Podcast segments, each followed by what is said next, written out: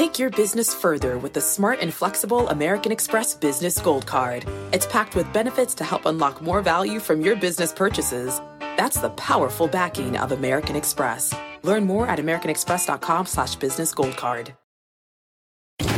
Electricity, a big idea that's inspired countless new ones. From powering the light bulb to virtually powering our entire lives. 30 years ago, State Street launched the Spider S&P 500 ETF, SPY. A big idea that inspired the world to invest differently. And still does. What can you do with SPY? Before investing, consider the fund's investment objectives, risks, charges, and expenses. Visit ssga.com for a prospectus containing this and other information. Read it carefully before investing. SPY is subject to risks similar to those of stocks. All ETFs are subject to risk, including possible loss of principal. Alps Distributors, Inc. Distributor. My mission is simple to make you money. I'm here to level the playing field for all investors. There's always a bull market somewhere, and I promise to help you find it. Mad Money starts now. Hey, I'm Cramer. Welcome to Mad Money. Welcome to Cramerica. Other people want to make friends. I'm just trying to make you some money. My job is not just to entertain, but to educate and teach you. So call me at 1 800 743 CNBC or tweet me at Jim Cramer. On Wall Street, the two most dreaded words in the English language are long and term.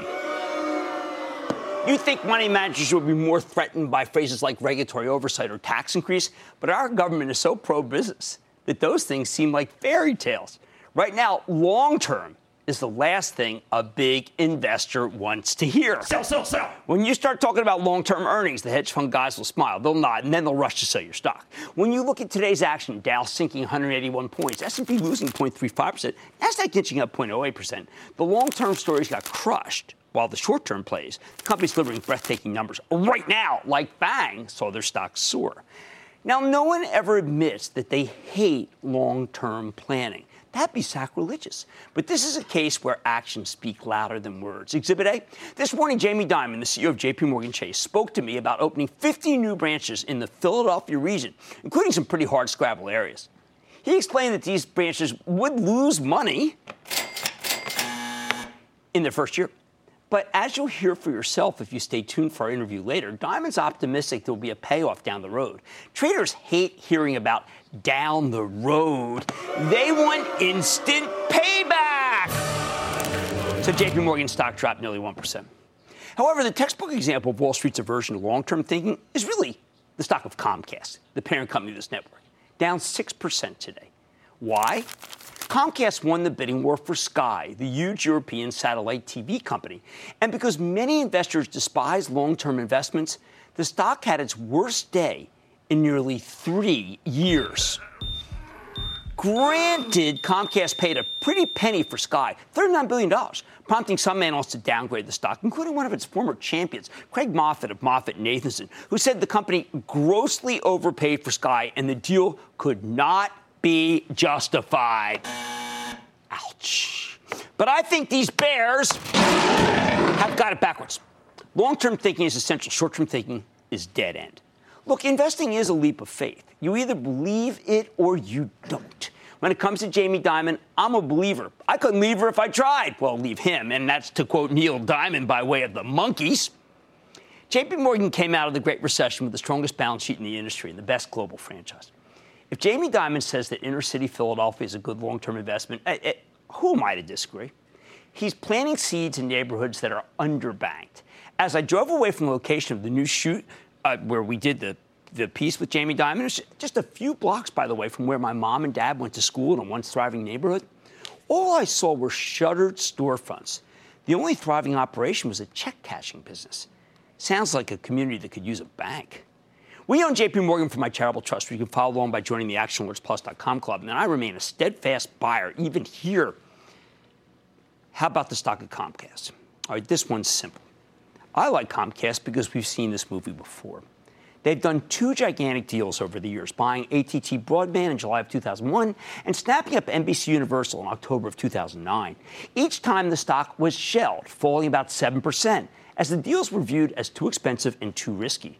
Hmm, 7%. Sound familiar? That's how much the stock of Comcast was down most of the day. That short term verdict in those last two buys was overturned by long term appeal. Comcast has gained 392% since the AT&T deal closed, beating the S&P 500, which is up 349% over the same period. And it's up 425% since the NBC Universal deal was announced, crushing the 220% gain from the S&P. I think they've earned the benefit of the doubt. Comcast knows what it's doing. Just take a listen to what CEO Brian Roberts said to me when I interviewed him on opening day of NFL season in Philadelphia. Our job is to sort of not let that distract us from the mission at hand, which is to build value for the shareholders. I look at if you said to me, what are you most proud of? When my dad took Comcast public in 1972, if you bought 1,000 shares, $7,000, you'd have just about $12 million, 17% compounded return for 48 years. If you put it in the S&P 500, you'd have about 750,000, about 15 times less money. So we're looking for value opportunities, we're looking for strategic fits, and we have a management team that likes to build shareholder value.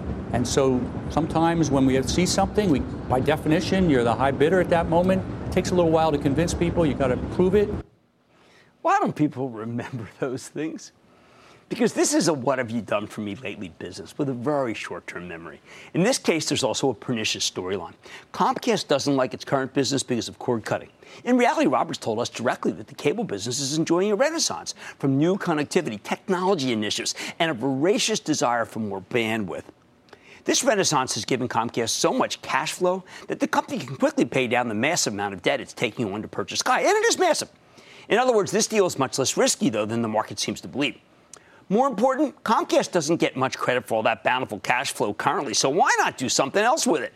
The stock sells for less than 14 times next year's earnings. Just buying back stock, no one cares. This used to be regarded as a growth stock with a premium multiple.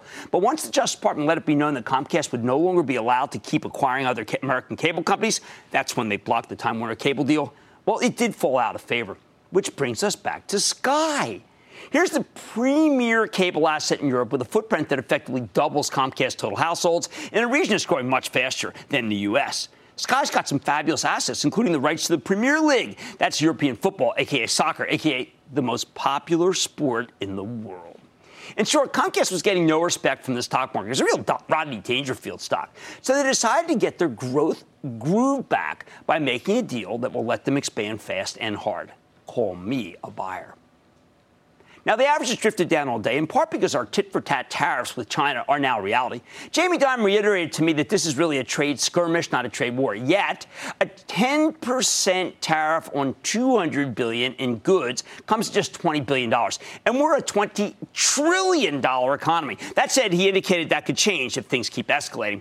Whenever investors start worrying about a possible slowdown and money managers believe the tariffs could cause one, they dump the economically sensitive stocks and flock to the fast growers that don't need global trade trade, or of course, uh, trade specifically with China, or global growth in order to deliver good numbers. And that's why FANG, Facebook, Amazon, Netflix, and Alphabet all had a mini resurgence today, bucking the prevailing downtrend. Oh, and by the way, the other FANG did even better. I'm talking about Diamondback Energy, which trades under the symbol FANG.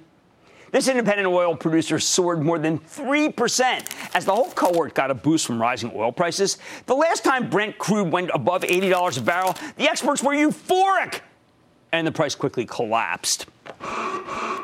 This time there's no hoopla whatsoever, so I bet it keeps going higher. Bottom line, this market wants growth, but not every company can pivot to becoming a FANG overnight. Some businesses take a long term view, making big bets to improve their future prospects down the road. A diversified portfolio has room for both, even as the stock market often punishes long term investments in the short run.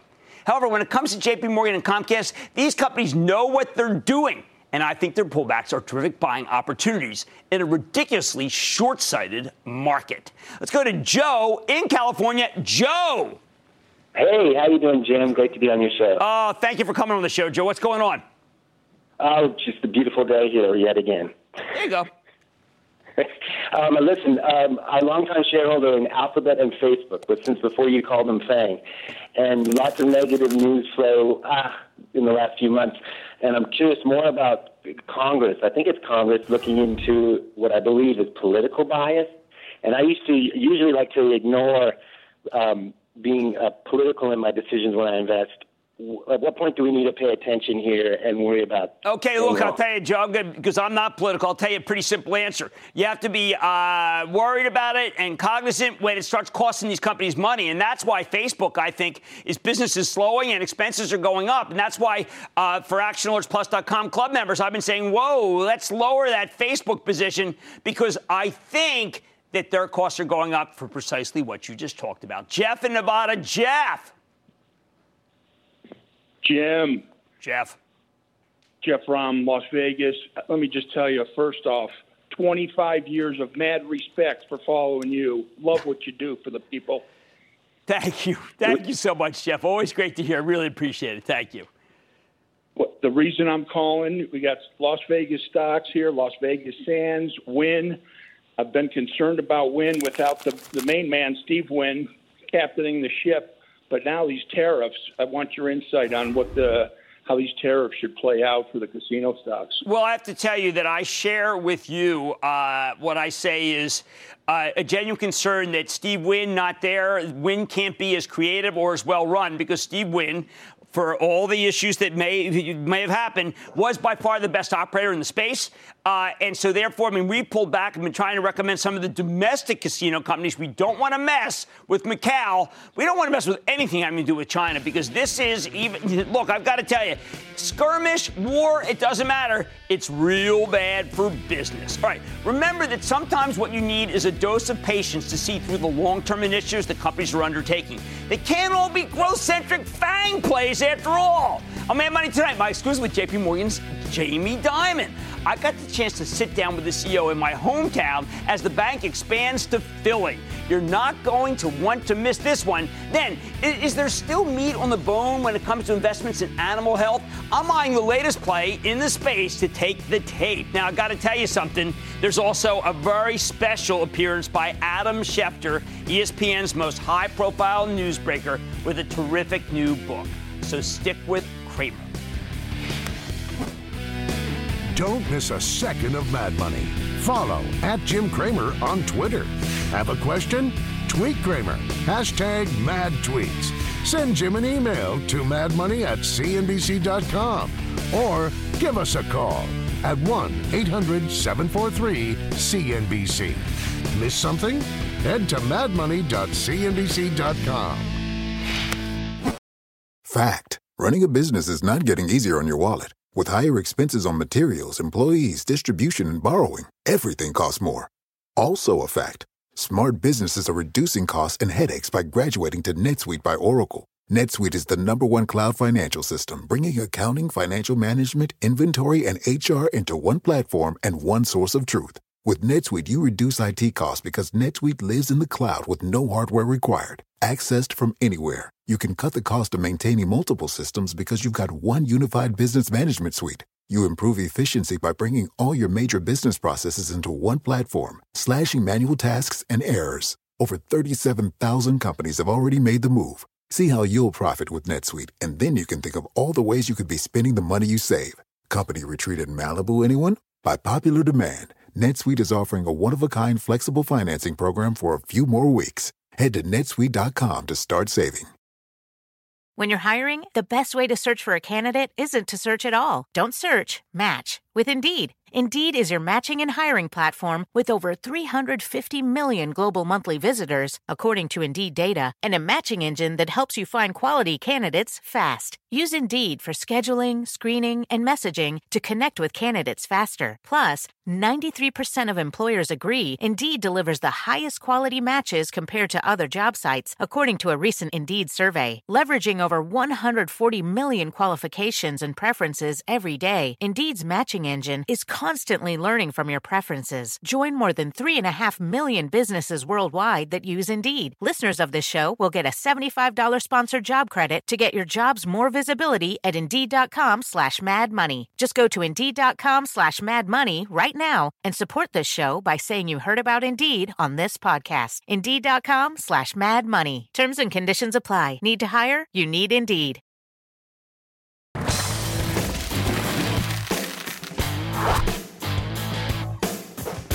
When President Trump signed the massive tax reform bill into law, Company after company told us they were paying workers one time bonuses or boosting their dividends and stepping up their buybacks. Nothing wrong with any of that. You know, I like that. But it's not exactly ideal for the economy. However, a few companies decided to go in a different direction.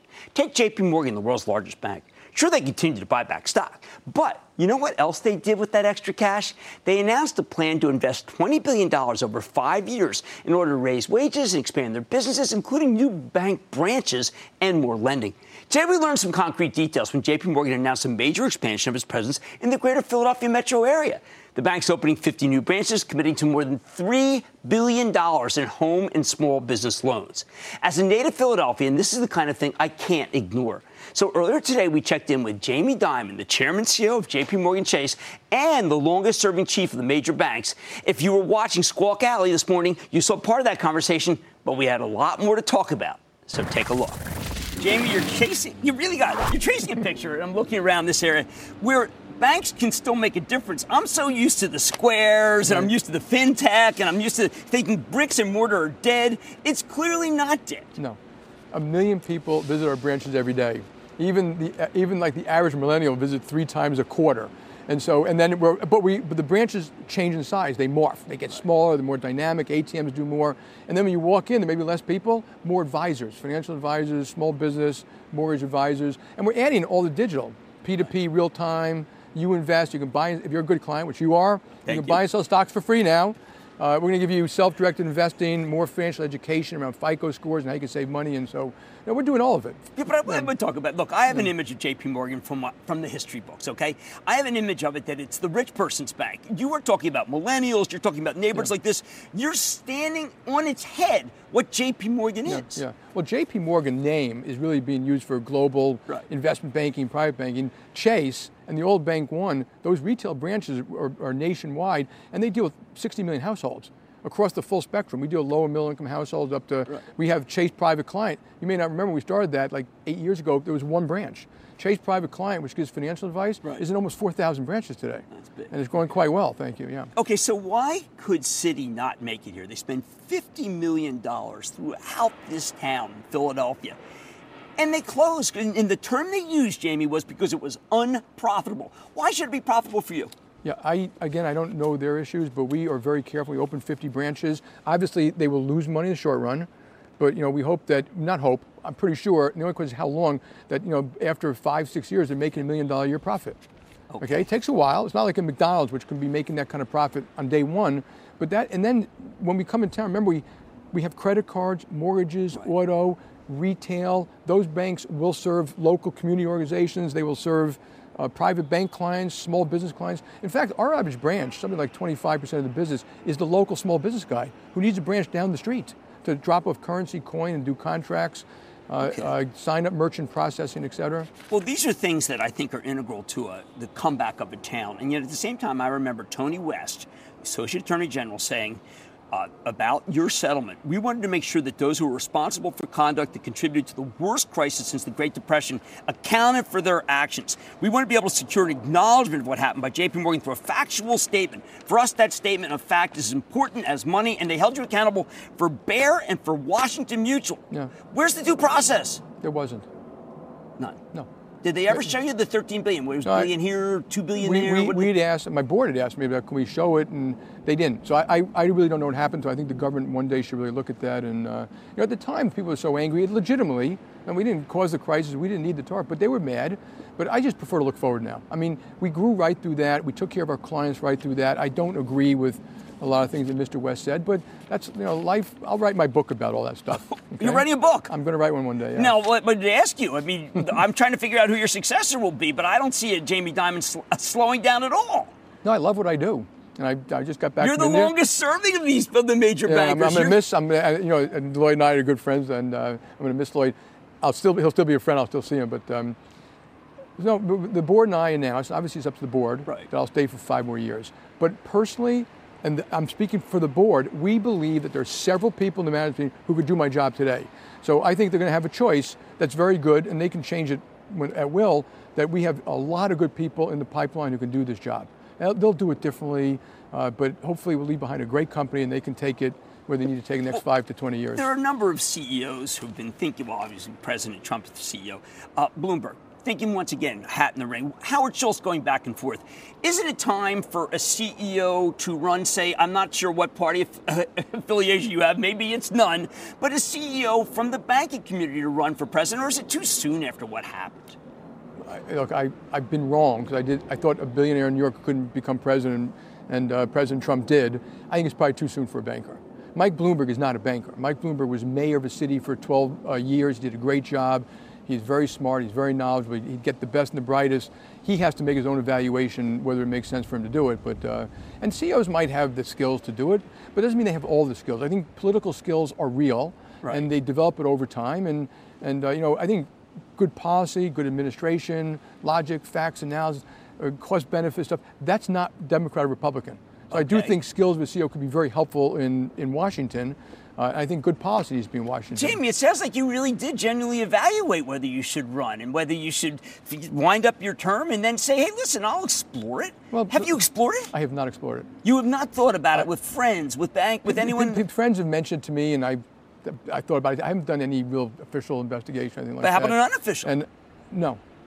I mean, it was on my mind because people mentioned it, but it's not what I want to do. I don't think I would be good at it. I'm not a political person per se, so uh, I love what I but do. But you are tougher and smarter than some of our politicians. I, I shouldn't have said that. You're, you're, that's kind of unequivocal. I, what I should have, I, I was joking around. What I, what I should, I should focus on policy that matters. We have serious, po- this, we have the greatest country on the planet, but we have serious policy issues around infrastructure. We fix corporate taxation, proper regulation, inner city schools, development in neighborhoods, affordable housing, the opioid crisis, getting people back to work. Uh, income inequality needs to be fixed. But, okay, but the politicians seem to, in your view, politicians have let us down or let these people down, and bankers have to take up the slack because we're in a new country and a new economy where the where the capitalists yeah and this is something our friend Ken Langone would say, yeah. that the capitalists have to step up because the politicians failed us. I, I think business has to step up because business has, remember, 85% of people work for business. If we don't have the strongest economy on the planet, we won't have the strongest military in the planet. If we don't have the strongest economy, we won't have jobs, wages, or any of that, or innovation. That we need. Then you got to figure out how to solve the problems. Okay. So some of the things that you need to do in government is just set the, the, the highway sidelines so that it works well. And then you still may have problems that need to be fixed after that, like, like income inequality. So I do think we need to work more on earned income tax credits, uh, maybe a, a, negative income tax to help lower paid have a living wage. So those are policy issues that eventually washing up the face. And that's why you see all this populism today too, because right. people are saying, well, it worked for the big companies, but it didn't work for us. And there's some truth to that. Oh, there's segments that it didn't work for, and I think business working with government and, and civic society, because you need people on the ground, local right. not-for-profits, can fix these issues that government can't alone do and business can't alone do. All right, last question. Uh, the city of brotherly love welcomes you. Uh, what do you think is going to be right just in these, just say, 50 blocks? What will it look like, or what do you want it to look like when you come back five years from now? So we, you'll hopefully more affordable housing, hopefully a, a Chase branch or two down here, more uh, small businesses, a couple of uh, a couple of schools, graduating kids who are going to be getting jobs. Uh, that's what we want. And and gentrification is always is always a possibility. But if you do if you do affordable housing right and jobs right, you can avoid some of the gentrification. Well, thank you so much, Jamie Dimon. Oh, hey, Chairman and CEO, JP. Always a pleasure. Thank you. This podcast is supported by FedEx. Dear small and medium businesses, no one wants happy customers more than you do. That's why FedEx offers you picture proof of delivery packageless and paperless returns, as well as weekend home delivery to 98% of the U.S. on Saturday and 50% on Sunday. See the FedEx service guide for delivery information. FedEx Ground service is also faster to more locations than UPS Ground. See what FedEx can do for your business. Absolutely, positively FedEx. CNBC has quick and easy to understand business news updates at the open, midday, and close every weekday. Markets, money, and more from Wall Street to Main Street. I'm CNBC's Jessica Ettinger. Follow and listen to CNBC Business News Updates wherever you get your podcasts.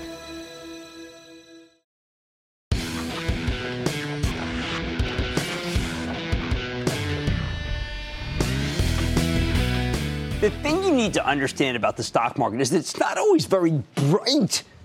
Money managers generally aren't too thrilled about owning the stock of big, complicated companies with lots of moving parts. They'd much rather be spoon fed smaller, more bite sized businesses that are easy to get your head around. And that's why I'm such a huge fan of breakups.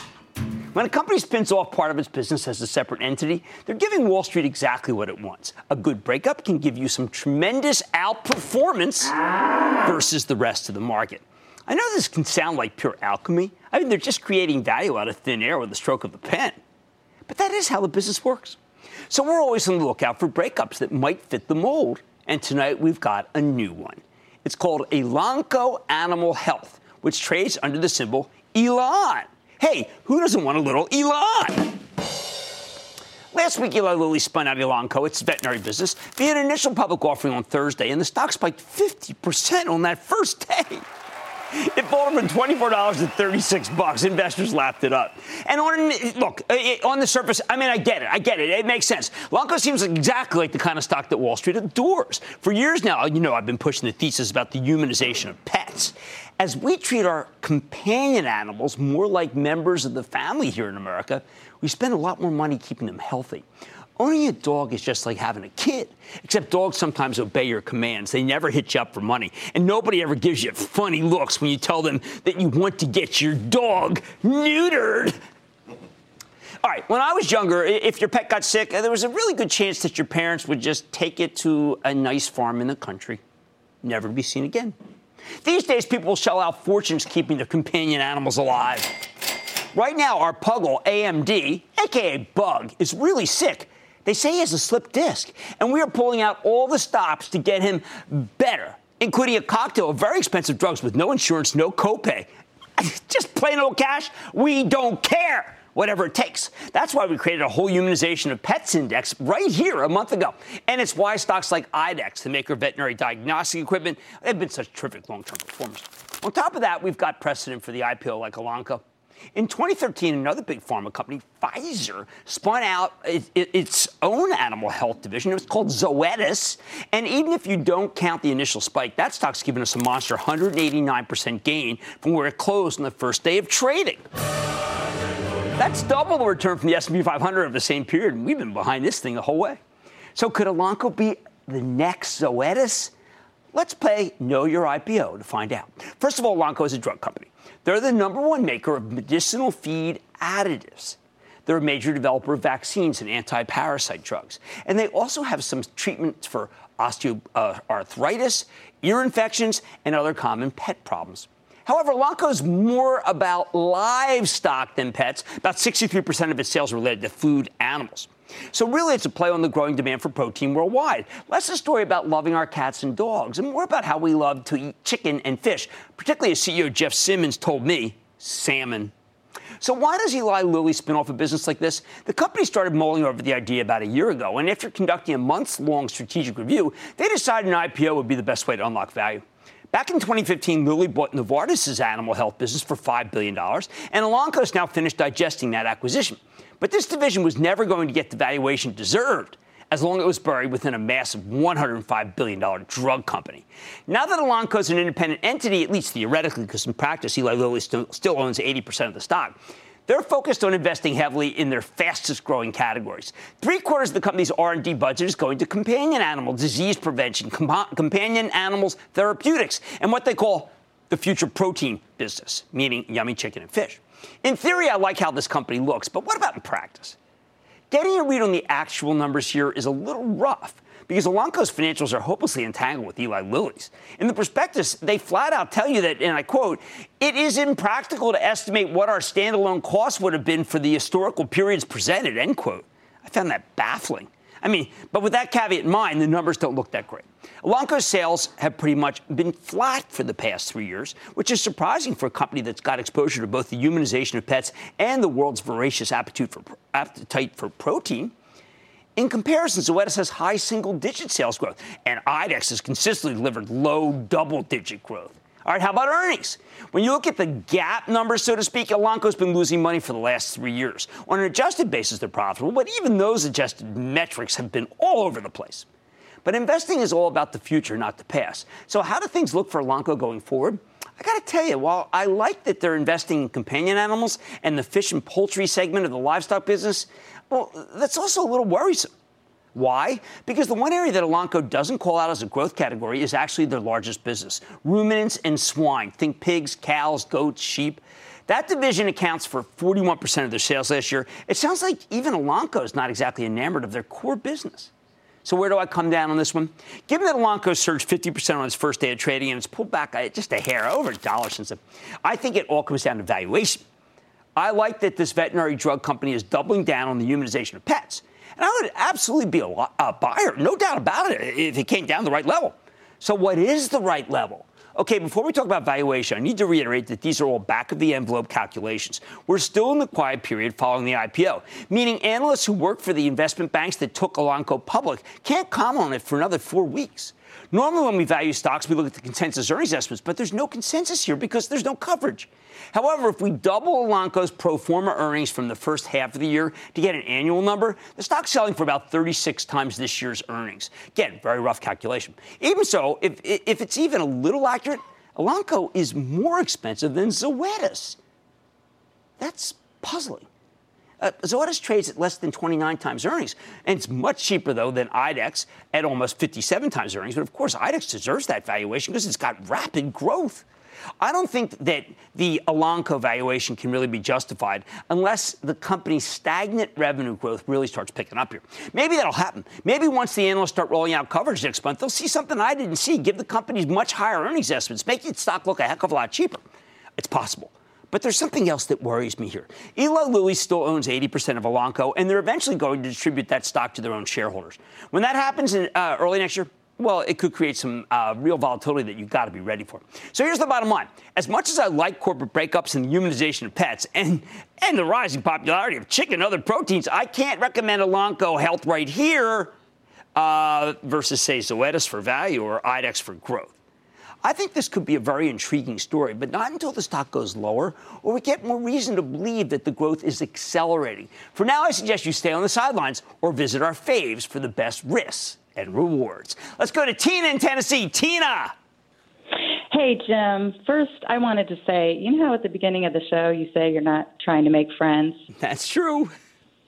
Well, I think if you did a tour, you could fill all the U.S. stadiums with all the friends you've made because of all the money you've made us. Oh, thank you. Thank you so much. Sometimes the, the, job you, is hard. I, I really appreciate would. it. Thank you. I, I, I, wish you would. Thank you so much. Um, I'm looking to um, add a pet stock to my portfolio, and I know that pet healthcare is hot. Yes. Um, I've been looking at PetIQ. I saw today that they're doing a public offering of common stock, and I also saw that they hired a new president, um, Susan Sholtis, who I'm not familiar with, but I'm just wondering what you think about this as a as an addition to my portfolio. Well, I, I do like the company very much. That's not that big a uh, underwriting. It could uh, prevent. It could give you actually an opportunity to get into a very high quality, high growth uh, company. So I'm certainly uh, going to endorse it. Uh, if you can get it on the equity offering, I think that's a real good place. And I thank you for those kind words, which mean the word to me, world to me, Tina. I mean, really mean the world to me right now. All right, there's a lot to like about the story surrounding Elanco Animal Health, but I think it's in need of a pullback. And uh, I'd also like to see concrete signs of growth acceleration. I wait this one out for now. Now, there's much more Mad Money ahead. I'm sitting down with ESPN's Adam Schefter to find out more about the man behind the suit and tie, rattling off, then just rattling off NFL reports.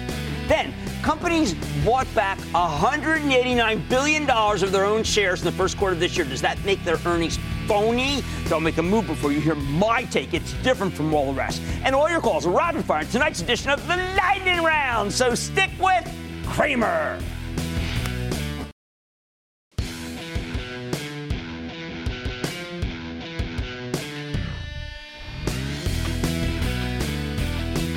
I don't say this enough, but some things are more important than money. Things like family. Last week, I got a chance to speak with ESPN's Adam Schefter, perhaps the best sports reporter around, especially during football season. Normally, I grill about my fantasy team, but this time we had a much more serious conversation. Adam's just written a great book. It's called The Man I Never Met, which is a reference to his wife's previous husband who lost his life in the World Trade Center on September 11th.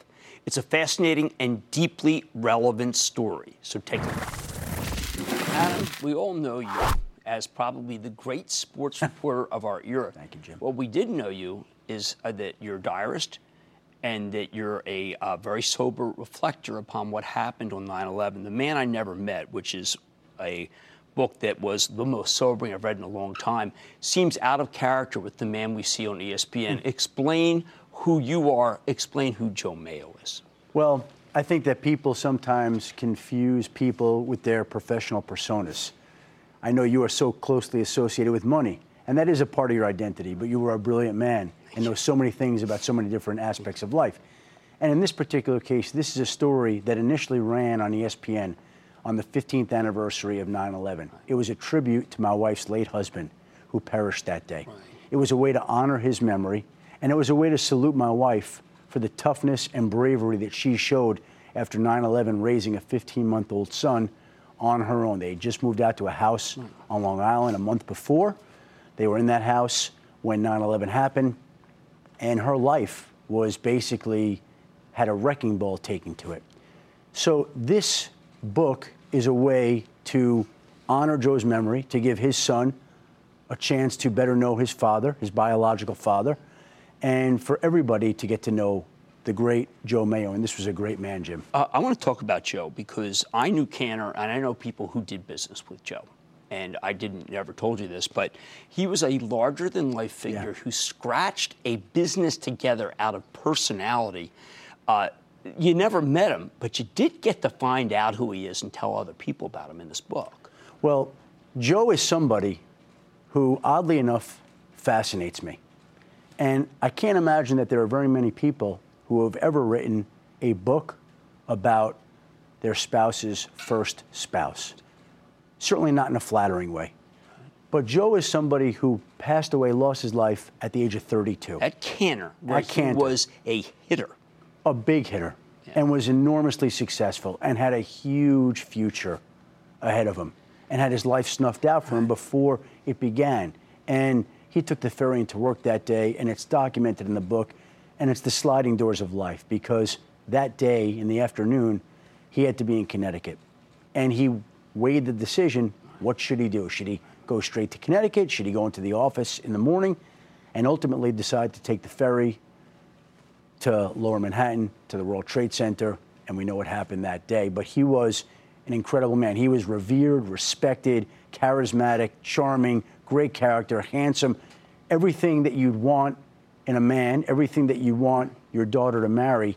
And again, the tragedy that happened that day snuffed out his life. A lot of this book is about the, I feel, the attempt to get on past September 12th and how hard September 12th was mm-hmm. for people and how much you played a role in your fabulous wife's renaissance, but at the same time, it's never going to change. It's still always going to be a part of September 12th. 9 11 is there every single day. And I know we commemorate every year, and I know my wife feels like it should be done more often. People, our country remembers all the victims and all the tragedies that happened to so many people, thousands of people here on the East Coast. But that's something where this story represents not only a tribute to Joe and to Sharri, my wife, but a sign that life does go on, that there is hope after grief, that there is there are heartwarming stories that come out of heartbreak. And that is a big part of this book. And I think that's part of why the piece that initially ran on ESPN on the 15th anniversary, it resonated so much with so many people. It touched them, moved them, and inspired them. And that led to the book because that six and a half minute television story turned into a 200 page, much more detailed, right. much more personal book. Last question How about the irony? We all know you as the fantasy football guru. Fantasy. this is more than reality. This is a tough read, Adam, and mm-hmm. not because it's not you. You're a bad writer. It's tough because it's so the opposite of fantasy. Well, you know what it is? It's life, and my wife Sharri says all the time that everybody's got something. So these are our somethings here to see. And it goes to show you that life is not some Instagram post that we see every day where everything is great and joyous and happy all the time. We have a lot of happiness in our life. We all do. But there's some sadness and there's some reality as well. Yeah, and this is how people are remembered. And when people stop talking about a person's name, that's when they disappear. Well, Joe's not going to disappear. Excellent. Okay, that's Adam Schefter, ESPN analyst and author of The Man I Never Met, which is a must read, but also a sad must read with hope at the end. Mad Money's back after the break. Thanks, Jim.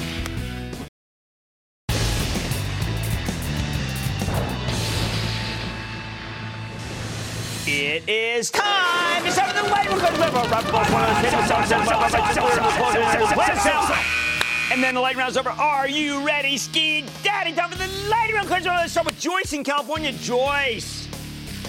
Hey, Jim. How are you? I am good, Joyce. How about you? I'm great. So I want to know about Bluebird Blue. What do you think? No, I like the cartoon. Remember, these are all spec plays, but I like it very much. And I've got to tell you, uh, all of the biotechs look a little better. I like Gilead too right here. I'm calling a little bottom. Let's go to Joel in Pennsylvania. Joel. Hi, Jim. Thanks for taking my call. Of course.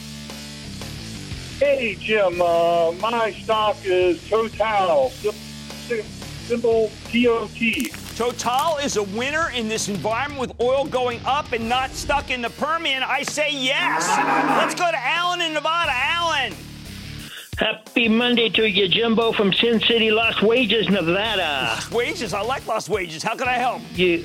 Well, hey Jim, I know you're high on the retail segment of the market, Yes. and you're you're not high on the pod stocks, no pun intended. You were talking last week about Van shoes. What about the shoe company Crocs, symbol C R O X? Has no sourcing in China, has those yet. How do you? How does it look? To you, I have not looked at Crocs in years. I've got to come back, and that'll be fun. That'll be fun to look at because I used to like it a lot. That a couple of shortfalls. Let me do some homework. Let's go to Georgia in Florida. Georgia, Florida. Hey, Jim.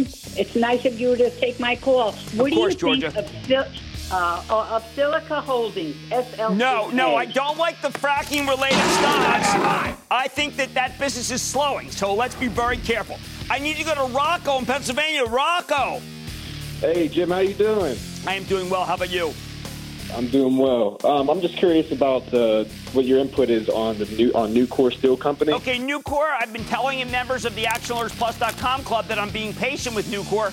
I think they should have had a better when they gave you that outlook recently. It was disappointing. They've got to stop having one-time problems, or we're going to have to change our view. Let's go to Chris in Florida. Chris. Hey, Cramer, Booyah from West Palm Beach, baby. Man, I wish I were there. What's going on? Well, I have international paper like you told me to, you know, a little while ago. But I'm thinking a little bit in the future, like, you know, plastic straws and plastic going down. I know, and it you know. makes tons of sense, but I've got to tell you, it's not translated to earnings. Why? Because people feel there's too much capacity coming on. A lot of times when you can't see the capacity coming on, like with Micron, that's what happened to Micron stock, which you know I think is bottom. You end up being in a situation where you say, wow, what is the hidden problem here? It's capacity. Let's go to Tom in Illinois. Tom. Hey, Jim, how you doing? I am good. How about you, Tom? Good. I'm just uh, calling to see what you think and what your opinion is on Nokia. Nokia, I don't have a catalyst. I don't know why I should recommend it other than a 4% yield. And frankly, that's not enough to pull the trigger for. Let's go to LT in Washington, D.C. LT. Hey, Booyah, Jim. Booyah. This is LT from DC. The uh, the ticker I'm inquiring about today is BABA Baba. Well, So I happen to like Baba, but I do not like China, and I'm going to stay away as long as we continue to have this trade skirmish. And that, ladies and gentlemen, is the conclusion of the lightning round. The Lightning Round is sponsored by TD Ameritrade.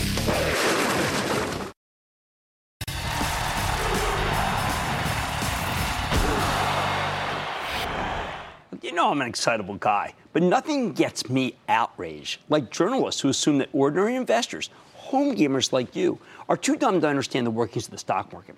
That's my take every time I read another story bemoaning the fact that buybacks artificially inflate a company's earnings per share, making them inherently phony. Today, the Wall Street Journal reported that companies repurchased $189 billion of their own shares in the first quarter. And that number might have even grown bigger in the second quarter. That is a huge increase from the $137 billion in buybacks we saw on average in the six quarters before President Trump's tax reform. Then they give you the usual litany of companies that pumped up their earnings with buybacks. Yeah, Union Pacific, Southwest, of course, Apple, among so many others. But I got to tell you, this whole line of reasoning really misses the point. Look, when companies first started doing buybacks, they're- were novel enough that many fund managers didn't actually recognize their power. They reacted positively to each earnings beat that was created purely by a buyback shrinking the number of shares, the uh, denominator. But over time, money managers got wise to this whole game. Now, every time you get a buyback engineered upside surprise, it's pretty much universally called out as being manufactured. More importantly, while the earnings growth that buybacks create may be dubious, they do have a real impact on the stock market as a whole. Remember, markets are all about supply and demand. Buybacks do a terrific job of sopping up that supply. Now we already have a seemingly endless wave of savings coming into the S&P 500. This tide of new money has not been slowed by higher valuations. It hasn't been slowed by rising interest rates. It hasn't been slowed by tariffs. It hasn't been slowed by baby boomers hitting retirement age. The money coming into the market via index funds has defied every prediction of doom and gloom. The experts tell us that there will come a time when we have more money coming out of the market than coming in, but that sure hasn't happened yet. Why does this matter? Because there's only so much supply of stock to go around. And this voracious demand keeps pushing us higher. Layer in the mergers and acquisitions, the S&P 500, and the lack of new equity issuance by companies in that index, and the misunderstood buybacks, and you've got the makings of a genuine stock shortage. Buybacks and acquisitions take out a tremendous number of shares. These days, we have far more net curtailers than net issuers. And because there's so much cash flooding into the market, especially since the tax cuts, you're dealing with an extraordinary situation where the S&P 500 index funds, which don't sell shares as long as they keep getting money in, act as if they're stock buybacks too. Take a look at the major holders of large capitalization companies, and you'll see the same top shareholders time and again. It's State Street, BlackRock, Vanguard, Fidelity. They own these stocks for their index funds and ETFs. So often, I see them owning 20% of the shares outstanding in companies big and small. And many of those companies also have colossal stock buybacks. Remember, the index funds don't care how a company arrived at its earnings per share. Heck, they don't even really care about the earnings period.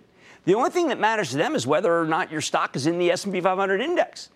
This buy rote buying creates a major imbalance between the supply of stock out there and the demand for it. That's where the stock shortage comes from, and buybacks exacerbate it. This is basic economics 101. When something's in short supply, the price tends to go up. So, yes, buybacks do artificially inflate a company's earnings per share growth year over year, stipulated myself. But these days, hardly any investors are being fooled by, say, Oracle, which repurchased 5% of its shares this quarter, or Signet, which bought back 16%. The only people being fooled are the journalists and the pundits who don't understand the power of these buybacks to bolster share prices overall in a world where stocks are already in short supply thanks to the endless buying of the index funds. Stick with Cramer.